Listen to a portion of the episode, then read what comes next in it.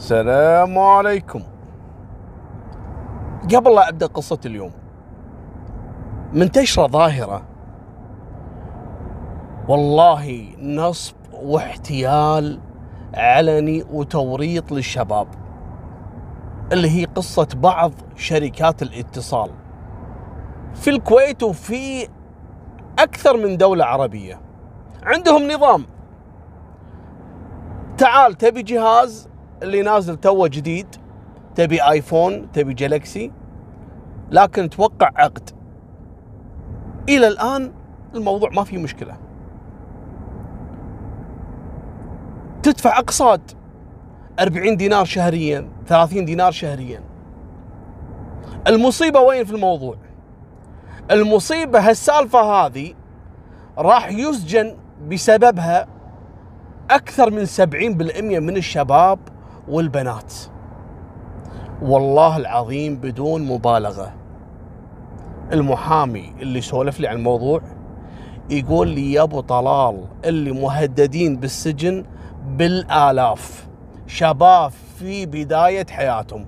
على شنو؟ على مديونيات ليش؟ ماخذ ثلاث أربع أجهزة من الشركات. قولوا ثلاث أجهزة. وكل جهاز قصده 40 دينار. هم يعطون كل جهاز علشان يلزمونك بعقد. زين. 40 و40 و40 كم؟ 120 دينار. وهذا ماخذ الأجهزة الثلاثة باع كل واحد 300 دينار يعني حط في جيبه 900 دينار. كلاهم وكان محتاج. ما يقدر يروح البنك لأنه كذلك البنك حاط عليه بلوك مثلا.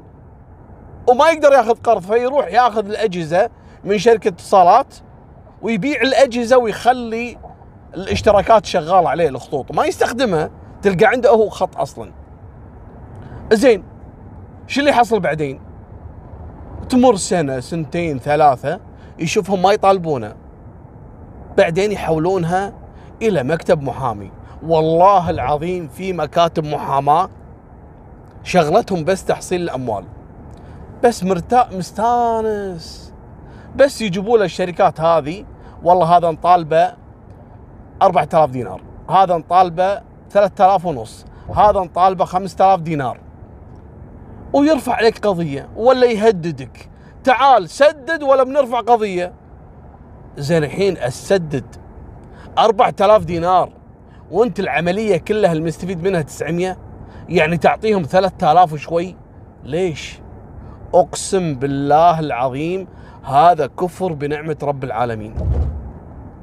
إنك تقط فلوسك على شيء ما يسوى. هذا إذا عندك شيء تسدد. إذا ما عندك شو تسوي؟ تنسجن؟ تروح تاخذ قرض. هذا إذا البنك يعطيك إذا ما عندك أنت قروض أصلا ومسكر الدنيا. خذيت قرض 4000 دينار.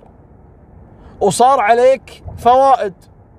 خلك من موضوع الربا والحرام وإن الله ما راح يوافقك أصلا.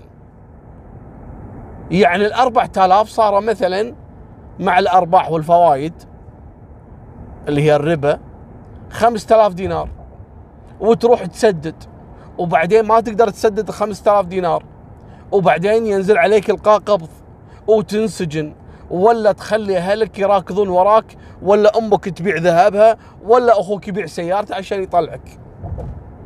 يا جماعة أنتم فيكم عقل ولا لا؟ أنا أكلم الناس اللي تستخدم هالطريقة. أنا أكلمكم عن الكويت والدول العربية أنا كذا واحد يراسلني يعني ما أدري شنو النظام. هل عندكم نفس النظام هذا ولا لا؟ انتبهوا يا جماعة ما له داعي تأخذ عشان جهاز تأخذه وتبيعه. تحط عليك اشتراك شغال شهري واقساط شغال عليك وبعدين يطالبونك بالتنفيذ المدني ولا يسجنونك. المصيبة مو هني.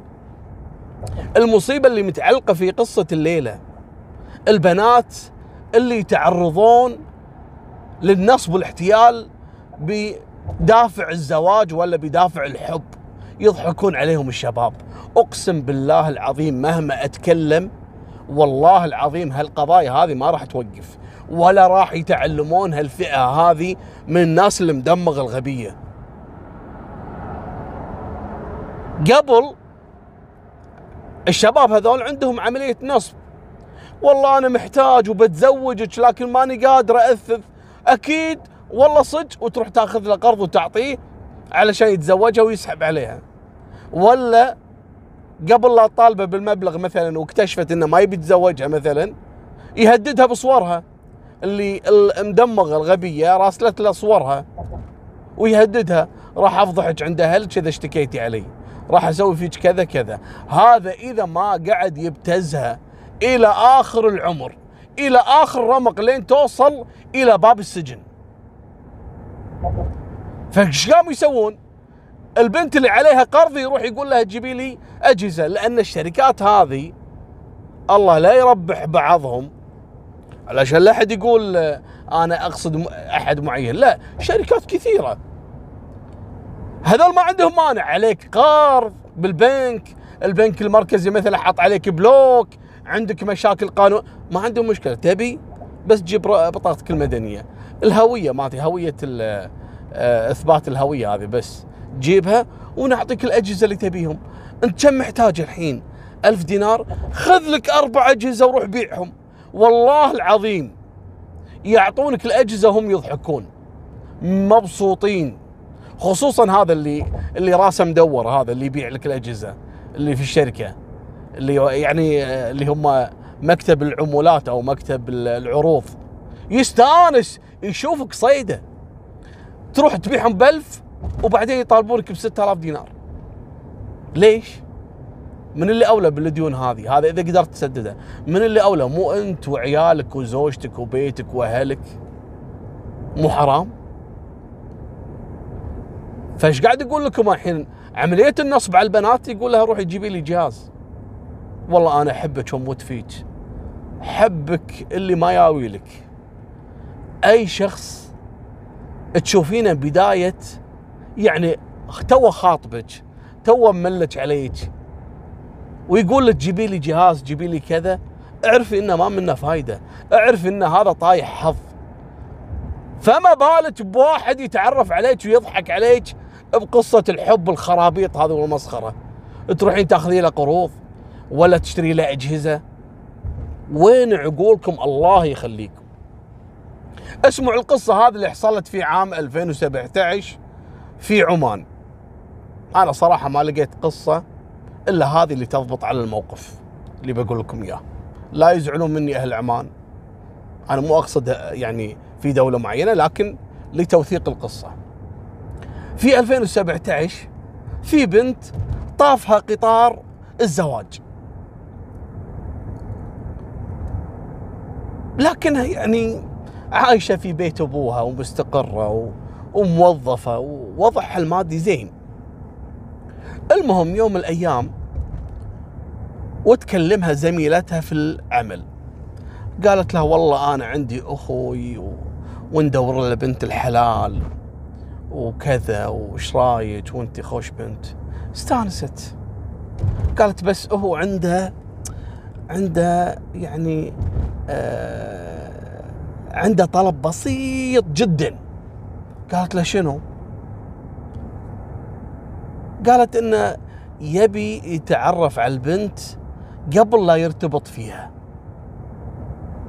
والله العظيم يا بعض البشر إن فيهم شيطنه ألعن من الشيطان.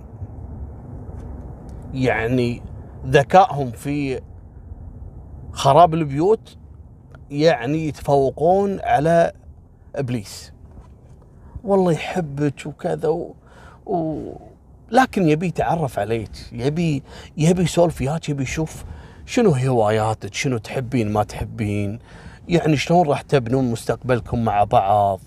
يعني شلون راح تكونون أسرة كبيرة مع بعض؟ والبنت مسكينة ضاعت بخرايطها. صدقت السالفة. قالت لها إيه بس يعني تكون يعني الكلام اللي بيني وبينه بس بالتليفون يعني آه، رسمي. يعني قالت لا بس يعني أهم شيء إن أهلك ما يدرون. قالت إيه ما في مانع. بس أقصد يعني لا يقول لي بكرة يعني نطلع ولا أشوفك ولا قالت لا لا لا لا لا, لا. بس يبي يتعرف عليك ويبي يعرف شخصيتك. قالت أوكي ما في مشكلة. ويكلمها. صراحة أنا محرج منك و... ويعني لكن أنا أنا نظامي أوروبي. قالت له ما في مشكلة. إذا نيتك سليمة و... وبالنهاية يعني قصدك شريف وزواج؟ أنا ابدا ما عندي مشكلة. وبعدين بالتليفون يعني عادي. يعني كأنك زميل. قالها تمام. ويوم عن يوم ويوم عن يوم يسحب فيها بالكلام ويعشمها بالمستقبل. وحتى العيال سموهم. من الحين اختاروا أسامي العيال. شوف بعض الشياطين الشباب أقسم بالله العظيم يا بنات الله يخليكم لا تصدقون أي جحش يكلمك بالتليفون ولا يتعرف عليك أقسم بالله لا يضيعك. أقسم بالله لا يعطيك الكلام الحلو. إيش تبين كلام حلو؟ شوفي مسلسل. شو المسلسلات. حتى المسلسل مو قادر يكذب عليك. لازم بالنهاية البطل يموت ولا البطلة يصير فيها شيء. حتى المسلسلات اللي هم كلها كذب بكذب مو قادرين يخفون عليك حقيقة نهاية مصيرك المدمر في هالعلاقات المحرمة. افهمي الله يخليك. لو تعيشين طول عمرك بدون زواج ولا انك تقومين يعني تبحثين عن واحد حشاك ما يسوى تك استغفر الله العظيم. ما يسوى ظفر أصغر واحد من إخوانك وتشوهين سمعتك وسمعه أهلك. المهم أنا يعني صراحة بديت أحبك وكذا أتمنى أشوفك. قالت له لا إحنا اتفقنا وخلاص. قال لا ما يخالف الله يخليك. أبي أشوفك وأقعد وياك وكذا الله يخليك وكذا. وأنا ترى قصدي شريف. البنت قالت إي والله صح قصده شريف. قالت له خلاص أنا أكون في العمل يعني الوقت الفلاني تعال وتمر وتشوفني كأنك مراجع. قال لها okay. وفعلا كل يوم والثاني رايح راد وكل يوم والثاني داز لها وردة وكل يوم والثاني ما أدري شنو. وفي كافي قبل دوامك خلينا نقعد نشرب قهوة علشان يصير عيش وملح بيننا. قالت ها يلا okay ما في مشكلة. وشوي شوي ولمسه إيد ومسخرة وما أدري شنو. البنت طاحت بدباديب الجحش حشاكم. وصدقت هالشيطان. وشوي ثلاث سنوات. أنا بختصر لكم السالفة. ثلاث سنوات وهو يسحب فيها. طبعا دخلها في موضوع إني أنا محتاج. والبنت خذت له قروض. وخذت له يعني كل شيء ممكن يطلع منه فلوس جابت له. بس تنطره بس الحبيب يتقدم. يقول لها ظروفي وقاعد أكون نفسي وكذا وكذا. تبون الطامه اكتشفت أصلا أن زميلتها هذه لا هي أخته ولا هي هذه صديقة صديقة ويبي ضبطه وهذه كلمت زميلتها قالت لها هذا أخوي شفت اللعب؟ شلون شلون شلون يلعبون؟ شلون؟ انتبهوا. أنت لا صدقين المحترم يجي دايركت من الباب يعرف بنفسه تسألين عنه أهلك يسألون عنه وعجبك عجبك ما عجبك تقول قضب الباب اطلع برا. طلع محترم قلتي وافقت. ما في لعب ولا مسخرة. هذا الحبيب ثلاث سنوات وهو يسحب في البنت.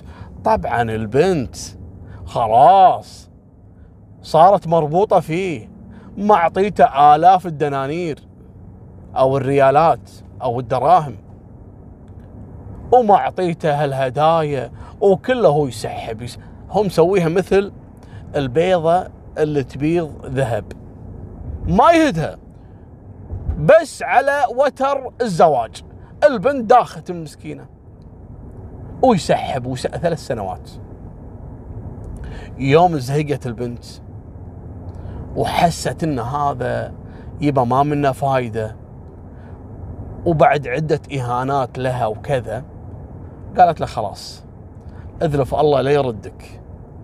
قال لها نعم نعم. عيدي عيدي مرة ثانية. قالت اذلف خلاص أقطع العلاقة خلني أشوف حالي دمرتني الله لا يوفقك.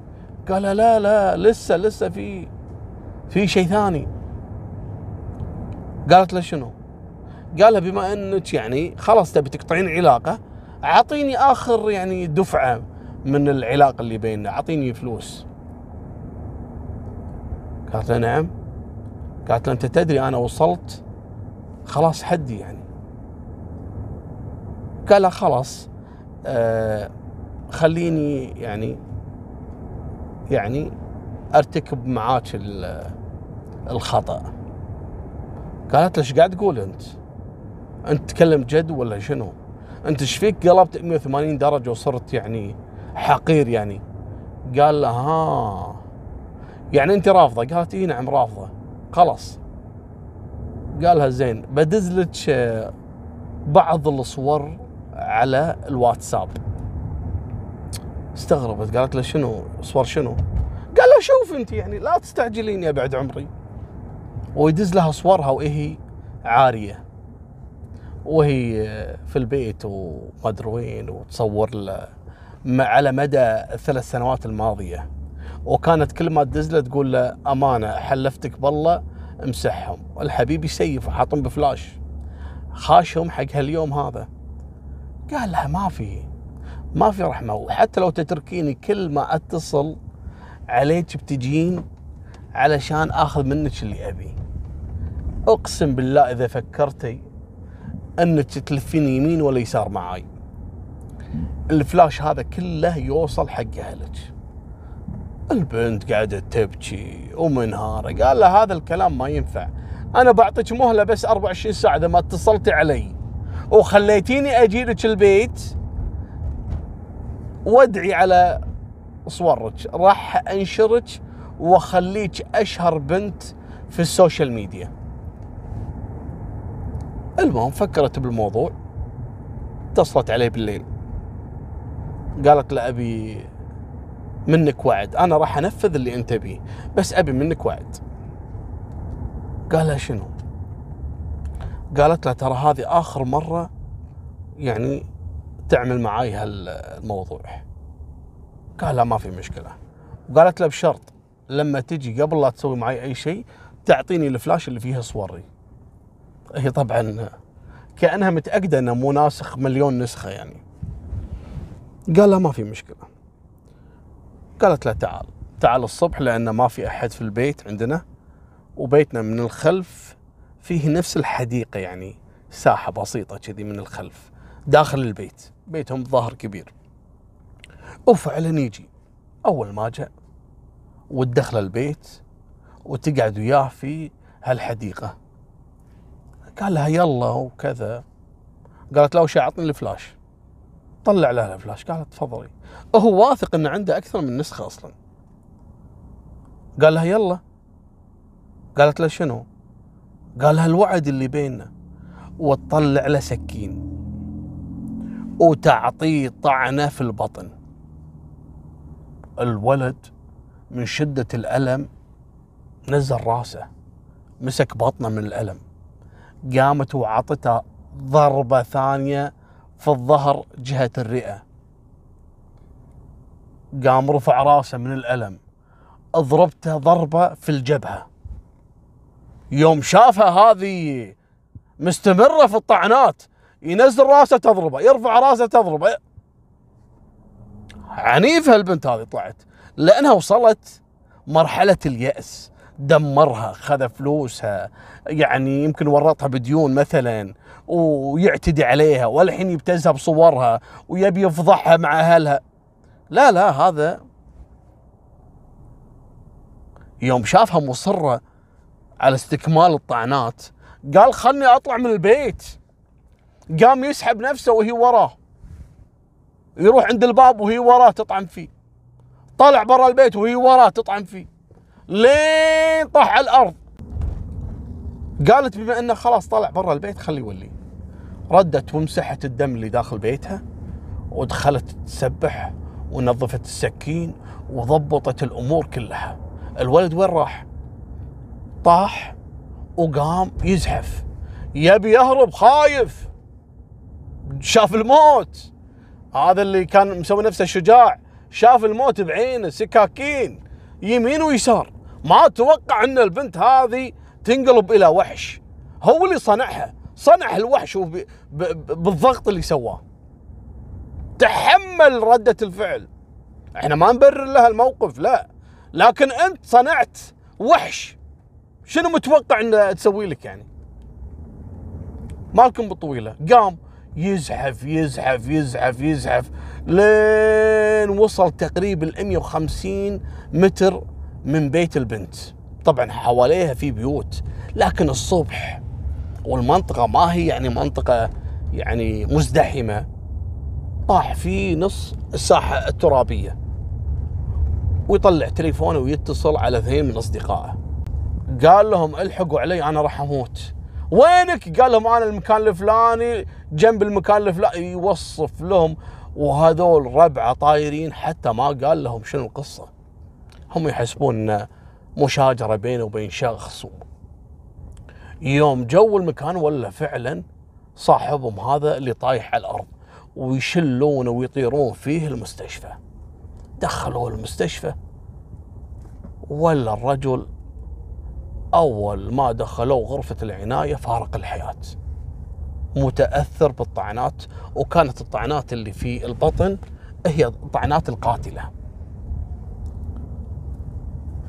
بلغوا رجال الأمن واحضروا الأدلة الجنائية والطب الشرعي وانقلبت الدنيا وحققوا مع الشابين اللي خذوه.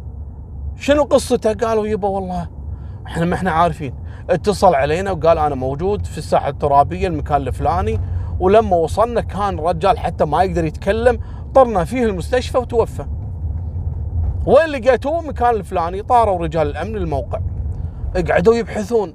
ودائما في يعني قاعدة عند رجال الأدلة الجنائية.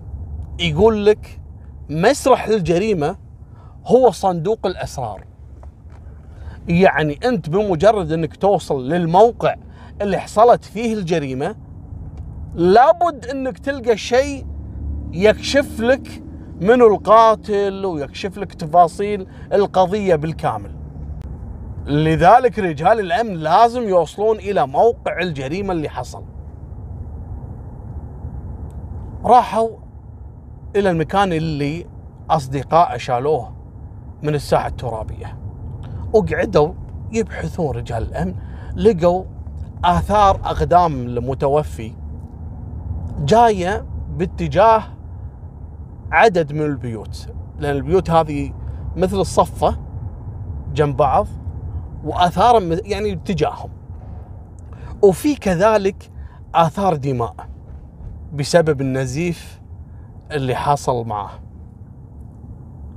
المهم شالوا الآثار وتأكدوا إنها اثاره وأن الدماء مطابقة لدماء المتوفي وبدأوا يتبعونها إلى أن وصلوا إلى فناء المنزل اللي تقطن فيه الفتاة. طبعا إلى الآن هم ما هم عارفين منو القاتل ومنو اللي استدرجه مثلا منو الكذا. يوم أخضعوا بيت البنت للفحص ورغم أن البنت أصلا نفت علاقتها في الموضوع إلا أن الدماء كانت لها آثار متبقية في حديقة المنزل. ولما تاكدوا أن هذه دماء المتوفي لا عرفوا أن البيت هذا له علاقة في الموضوع. استجووا البنت وأن البنت الوحيدة اللي كانت موجودة الصبح في البيت بعد ما تأكدوا أن الأب في الدوام والأم مش موجودة مالكم بالطويلة أضغطوا على البنت وتعترف بالسالفة. قالت يبا هذا ابتزني ونصب علي والحين يهددني بصوري ولا مو راضي يعتقني ولا ولا بعد يبي ياخذ مني يعني شرفي. انكشفت الحقيقة بالكامل. يعني بداية الجريمة تصرف خاطئ من الفتاة. شلون ترضين إن هذا يستدرجك؟ بحجة الزواج ولا الحب ولا البطيخ لابد ان تحصل جريمة. يا أنك تقتلينه يا هو يقتلك يا أخوك يقتلك يا أنك تقتلين أخوك خايفة منه. يا لازم تصير جريمة لأن أصلا علاقة محرمة وغير مشروعة وفي ناس راح يذبحونك ولا انت بتذبحينهم؟ يعني انت عندك المفتاح مفتاح الجريمة كان معاك. ليش استخدمتيه؟ طبعا هذا ما هو لوم للبنت فقط. حق الشباب كذلك. اللي انقتل هذا. ابتزازك يمكن هذا ما كان أول مرة. لكن رب العالمين طيحك بوحدة صارت مجنونة بسببك. يمكن سويتها أكثر من مرة. مع أكثر من بنت. استخدام الأسلوب هذا والاستفادة من البنات أقسم بالله العظيم إذا فلت بالدنيا ما تفلت من رب العالمين بالآخرة. أو مستحيل مستحيل أنت بالدنيا راح تفلت بعد ما تقوم البنت هذه اللي تظلمها وتدعي عليك ليل ونهار. مستحيل إن فلت ما راح تفلت من رب العالمين يوم القيامة.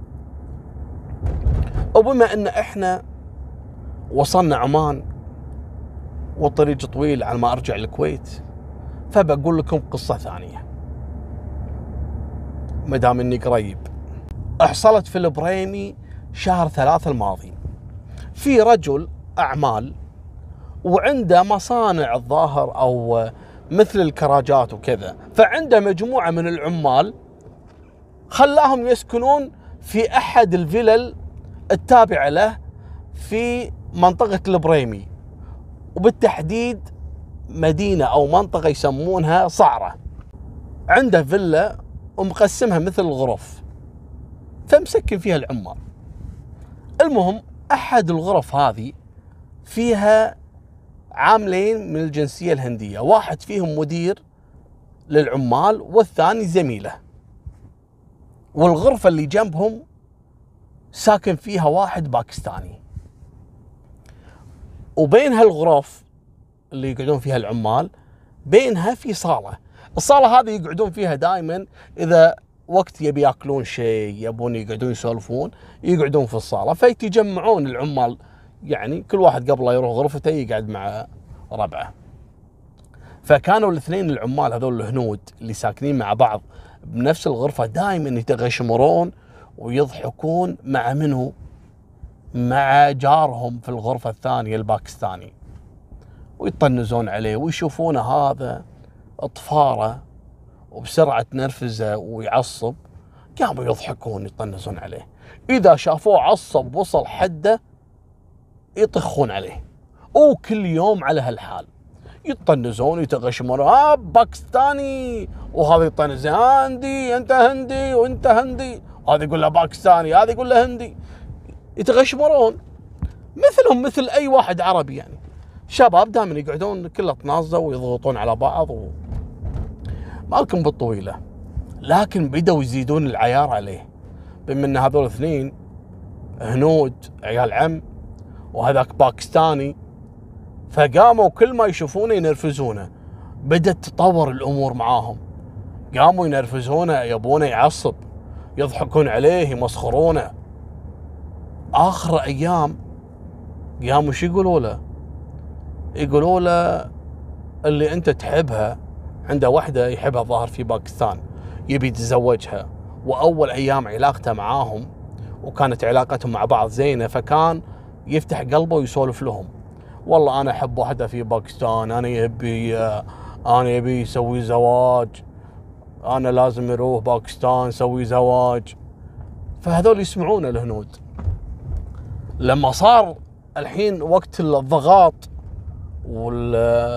والاطنازه والهمز واللمز بينهم قاموا يستخدمون ورقة المعلومات اللي كان يعطيهم إياها أول سالفة اللي يحبها في باكستان. فيطنزون عليه. شو يقولوا له؟ والله انت تعرف أنا يسوي هذا يسوي كلام أنا هذا انت بنيه انت يهبي. أنا لازم أسوي زواج انت لازم ما في زواج هي أنا أسوي زواج. يطنزون عليه يطفرونه. والله هو ليش هذا بنيه حلو؟ ليش يهبي انت يعني باكستاني مجنون؟ وهذا يعصب عليهم يا انت هندي أنا أسوي طقي انت والله أسوي طقي. وقعدوا على هالمنوال. إلى أن يوم الأيام الظاهر واحد فيهم فاتح تليفون الباكستاني ولاقي صورة حق البنت الظاهر ماخذ رقمها ما أدري شنو قصته. المهم في أحد الجلسات اللي هي الضحك والضغاط وكذا قاموا يتكلمون عن البنت الظاهر وراه رقمها أو وراه الصورة. ويوصل الباكستاني إلى level الأخير. من الصبر ما تحمل. قال لحظة شوي. ويطلع من البيت. شوي ولا جايب لهم ساطور. يوم دخل البيت دخل غرفتهم لقى واحد فيهم في المطبخ والثاني قاعد يتسبح. ويروح حق اللي في المطبخ. وهو قاعد يطبخ الظاهر يسوي لهم غدا ولا عشاء. ويضرب فيه بهالساطور على الراس على الظهر على البطن على قطع الهندي تقطيع. طبعا خلاص دخل في حالة حالة هيجان حالة هستيرية صار مجنون. خلص منه شافه طاح مات. قام يركض على الثاني تو طالع من الحمام مستانس يغني أغنية هدنية كذي مستانس. أو يمسكه بهالساطور. وضرب ضرب ضرب هم كانوا في الدور الأول في الفيلا هذه عندهم الغرف في الدور الأول. يضرب في الهندي في آه، الساطور والهندي يركض ينزل من السلم. وهذا وراه الهندي يقول له خلاص الله يخليك. خلاص الله يخليك خلاص الله يخليك خلاص. وهذا ضرب ضرب. ضرب لين وصل إلى تحت بالحوش حوش البيت.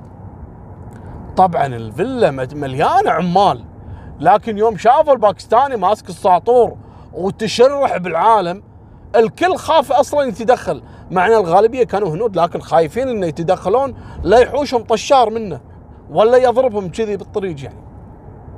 المهم خلوه ياخذ راحته. اتصلوا على كفيلهم. بابا الحق. شنو في؟ قال هذا موت هذا مو مو فاهم شو السالفة. ويجي الكفيل طاير. حتى ايامها كان وقت في حظر. وطلع آه، كسر الحظر. الكفيل مسكين من الخرعه وجاهم طيارة.